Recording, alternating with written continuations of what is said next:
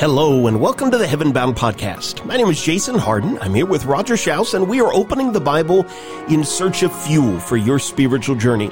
This is where we talk about life, the way it was meant to be, and what it means to be a disciple of Jesus in the 21st century. Thank you so much for joining us today on the journey. We live in a world that is short on compassion. And so we are spending Fridays here in the month of June exploring the question, does Jesus care? and do we? And so this is part three of this series. In part one, that first Friday in June, we talked about Jesus showing compassion to a great multitude of people on a really inconvenient day. Last Friday, part two of this series, we listened in as Jesus interacted with a Gentile woman and showed compassion to her when no one else seemed to care. Roger, in part three, we're talking about a man that pretty much everybody else had given up on. Absolutely. And this is one of our favorite stories in the Bible. It comes from Luke chapter 19, and it's the story of Zacchaeus a wee little man who climbed up in the sycamore tree. A lot of us have learned that song as when we were children.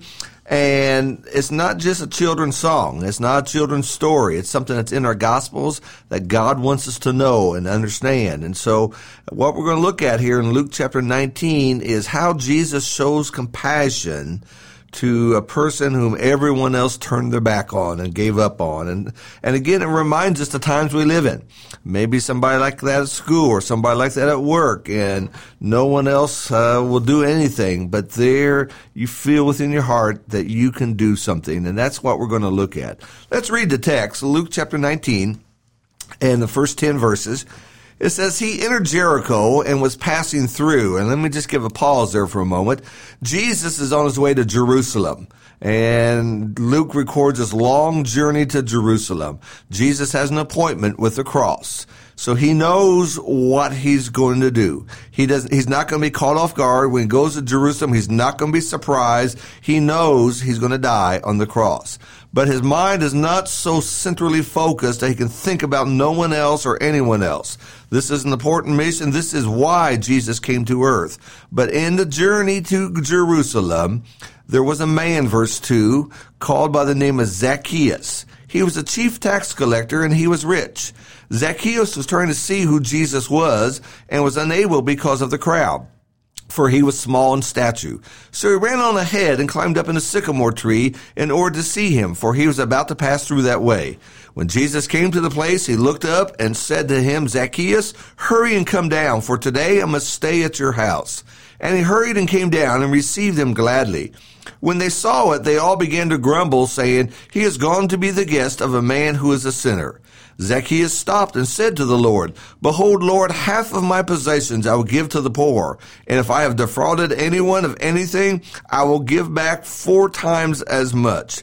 Jesus said to him, Today salvation has come to this house, because he too is a son of Abraham. For the Son of Man has come to seek and to save that which is lost. Now, one of the powerful things about this story as we think about Jesus going on to Jerusalem and to the cross, and he encounters this Zacchaeus, Zacchaeus had heard some things about Jesus and he wanted to see who Jesus was. We're not told what he heard, but one of the disciples, one of the apostles, Matthew, was a tax collector. On other occasions, Jesus has gone to the home of tax collectors. And so maybe Zacchaeus is curious about this. Who is this rabbi? Who is this teacher that is even a friend to someone who no one else likes, like the tax collectors? And so in this beautiful story here, we see the compassion of Jesus being demonstrated. Now, to start with, we notice four things against Zacchaeus. Four things that we could say that that made him stand out or made him be different. First one, of course, is his size. He's short. And if you're extremely tall, extremely short, you've heard all your life the jokes, the teasings, and, and all the things. He has heard that all his life. He climbs up in a tree because he can't see Jesus because of the crowd. And so his small stature is something against him. Secondly, he's a tax collector. That's the major strike against him. Uh, as this story ends, Jesus refers to him as the son of Abraham. He's a Jewish man, but he's working for the Romans. He's collecting taxes from the Jews to give to the Romans. Now, in that time period, the tax collectors would add a little bit higher to the tax. That's how they made their money. So if your tax was $100, the tax collector may say it's 125. He'd give 100 to Romans and he would keep the 25. And so, so that's how tax collectors got along. And for the Jews, they looked upon tax collectors as being traitors. It looks like you're, you're working for the enemy. We're oppressed by this government. This government is in our way and you are one of the tax collectors. Third thing against Zacchaeus is he's a chief tax collector. That means he, he was over other ta- tax collectors. We wonder if he knew Matthew. We wonder who else he might have had under him as he was like the boss of all the tax collectors. And then the passage tells us that he was rich. He'd gotten his money by being a tax collector. And so all those things are just the right ingredients for everyone around him not to like him. If you were having a party, you would not invite Zacchaeus. If you had some graduation ceremonies, Zacchaeus is not included. Having a wedding, he would not be on your list. Because that's how the Jewish people felt about people like Zacchaeus. Roger, all month long, we've been exploring, okay, we hear this word compassion all the time. What is that? What does it look like? And we tried to root this in part one of the series by Uh, this is something that has to start on the inside. And as you're giving us that overview, I-, I couldn't help but think of Matthew before Zacchaeus. You mentioned that this was not the first tax collector, of course, Jesus has interacted with. And I love how Matthew's story leads us to what was going on on the inside of Jesus. If time allowed, we could go back and we could read it all in Matthew chapter 9. We know that Matthew was sitting in a tax booth when Jesus said, follow me. You know, this isn't a man who has failed at the tax collecting business. He's practicing it on that day when Jesus calls him and of course, it moves from there to the next scene in Matthew's gospel as Jesus is reclining at a table in a house with a whole lot of tax collectors and known sinners. And it's in that moment that some of the Pharisees, they gather together around Jesus' disciples and they say, why? Why does your teacher eat with tax collectors and sinners? And I'd really encourage our audience, uh, in light of everything we've already talked about and, and today's conversation, to listen to what Jesus says next. Matthew chapter 9 verse 12. Those who are well have no need of a physician, but those who are sick.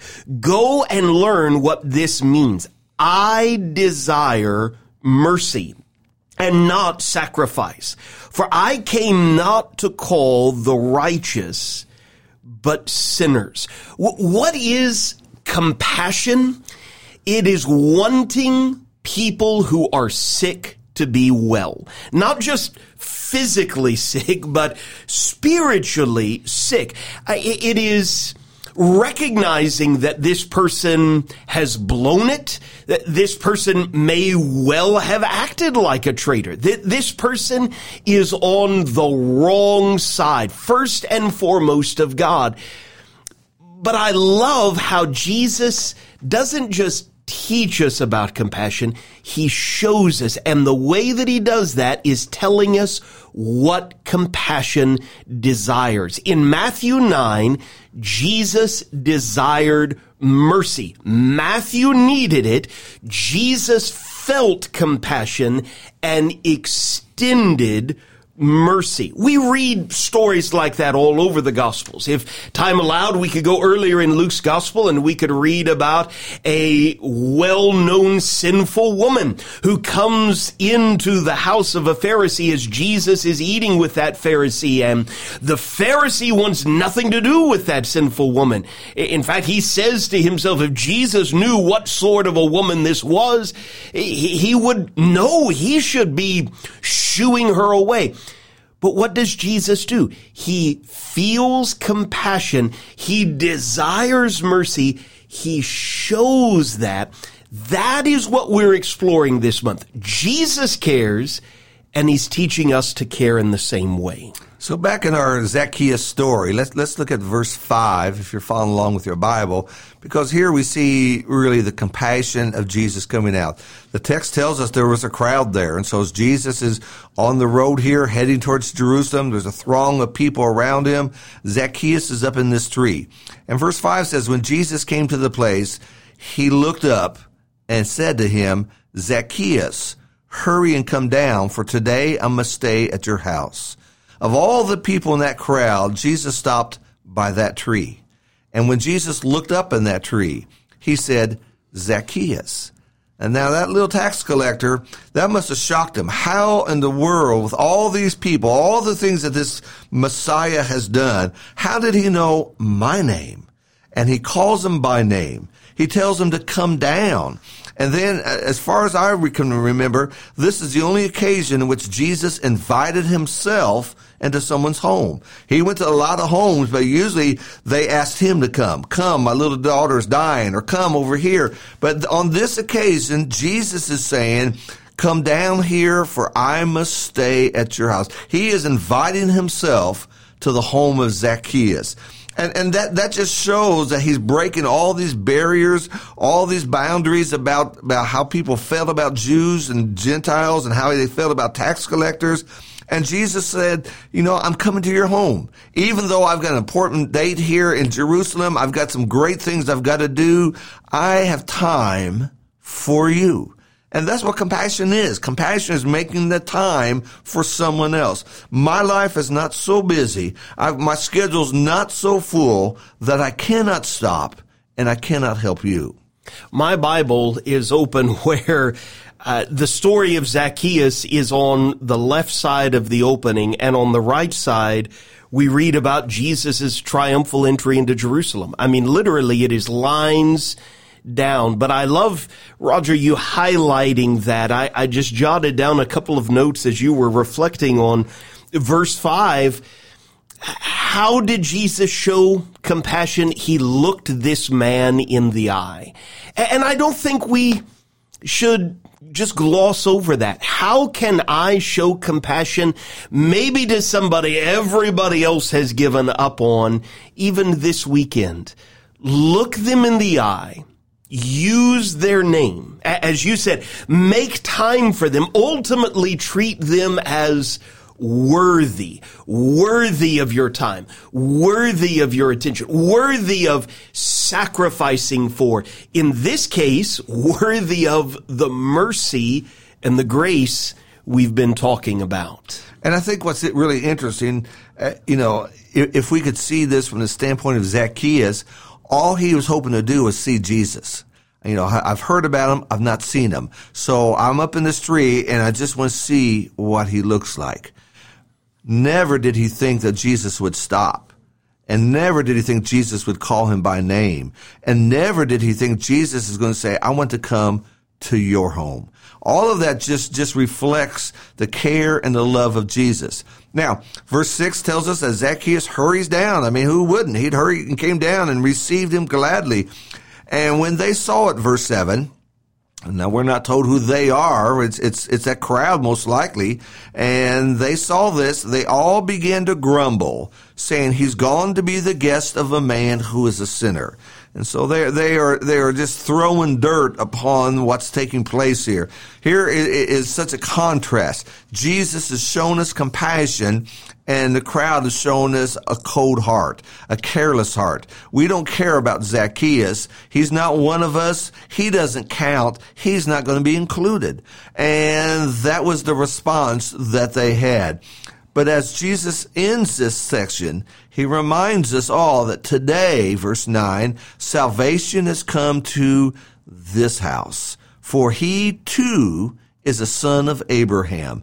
A great expression of acceptance, approval, and how God saw in Zacchaeus, this person is worthy of me coming and showing my compassion upon him. Well, and in this case, I mean, Jesus is speaking to Jews, reminding them, even though Zacchaeus has made a uh, a questionable career choice and perhaps taken advantage of a number of his fellow Jews, he is also a son of Abraham. He is also a descendant of Abraham. Now, I cannot say that of myself. The vast majority of people that I run across where I live, I'm, I'm not going to identify them as a son of Abraham.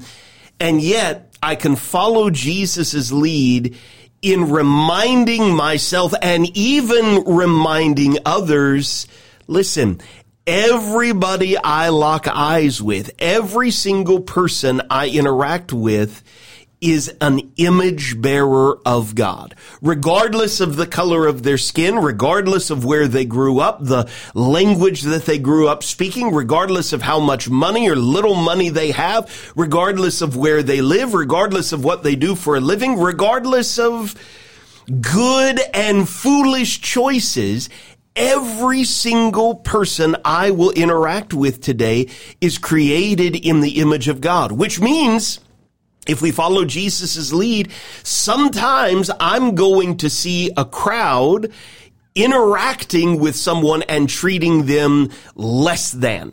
You know, uh, that starts unfortunately for many in school, right? Where someone talks differently, someone looks different, someone acts different, and they are immediately ostracized. They are immediately put on, on the outside. And in that moment, even as a very young person, I've got an opportunity. Am I going to join the crowd or am I going to remind myself and perhaps the crowd this person also is created in the image of God. There's going to be times maybe I, I hear my own children, maybe I hear myself talking about someone as less than. What a powerful reminder from Jesus. He too, she also is an image bearer of God and that ought to shape the way I treat them. Then verse 10, which, which is a major principle of the New Testament, for the Son of Man has come to seek and to save that which is lost. Now, now the crowd up in verse 7, they were saying he's gone to be the guest of a sinner. And Jesus didn't, didn't back away from that statement. He didn't say, no, no, no, you, you've judged this man or you guys got self-righteousness. He's not a sinner. No, Jesus came to seek and save that which is lost. Zacchaeus was lost, but that's why I'm here. But what the crowd failed to see was that they too were sinners. And what the crowd failed to see is they did not accept Jesus as Zacchaeus did. And what the crowd failed to receive was the salvation that Jesus here was offering.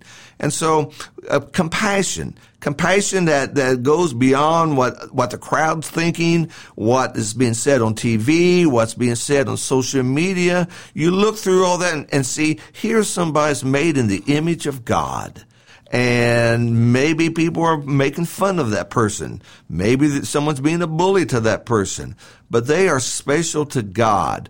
And that matters to us. That's where compassion begins. And so compassion looks beyond ethics. It looks beyond someone's social status. It looks beyond skin color. It looks beyond all the divisions we have today.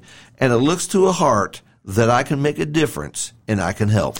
Roger, I don't know about you. I, I needed the reminder of verse 10 today because it is one thing for me to show compassion to my own children one thing for me to show compassion to uh, a faithful brother or sister in Christ who's going through a, a, particularly difficult challenge with their health. One thing for me to show compassion to a shut-in who for years and years served the Lord and now just isn't able to do what they once did.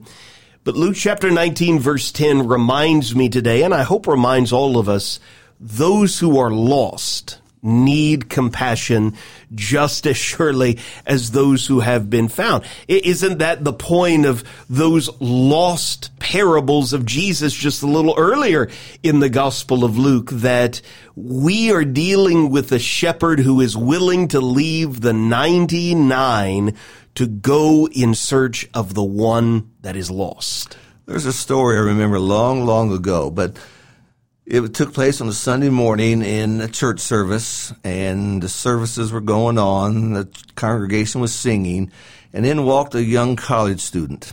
He had long hair. He was barefoot. He walked in. He didn't see any place to sit, so he walked all the way to the front and just sat on the floor. And the singing stopped, and everyone looked, and everyone wondered, what in the world is this college kid doing sitting on the floor? He has no shoes on. Everybody was starting to whisper, and from the back came this 80 year old deacon. He, he, he was dignified. He was wearing a three piece suit. He walked with a cane, even had a gold pocket watch he made his way to the front, and everyone thought that he was just going to give this young kid uh, what he needs to hear. But he lowered his cane, he sat down on the floor right beside that college student. Hmm. And the song leader, tears streaming down his eyes, saying, We won't remember any of the things of the sermon today. We won't remember the song, but we will never forget what we've just seen. Yeah. Compassion. And that's what we need to see. And we need to realize that not everyone is like us. There are Zacchaeuses in the world. Sometimes we might be the Zacchaeus in the world. And to understand how important it is to care for one another. Does Jesus care? Uh, we have emphasized and seen all month long. Oh, yes, he cares. I know he cares. But the convicting question we've been wrestling with all month long is, okay, what about us? Do we care? Roger, I appreciate you engaging in this conversation with me. We appreciate all of you for listening to the Heaven Bound podcast. We hope it's helped you set your mind on things above and given you a little more fuel for today's journey. Always remember when you're walking with Jesus, you're heaven bound and the best is yet to come.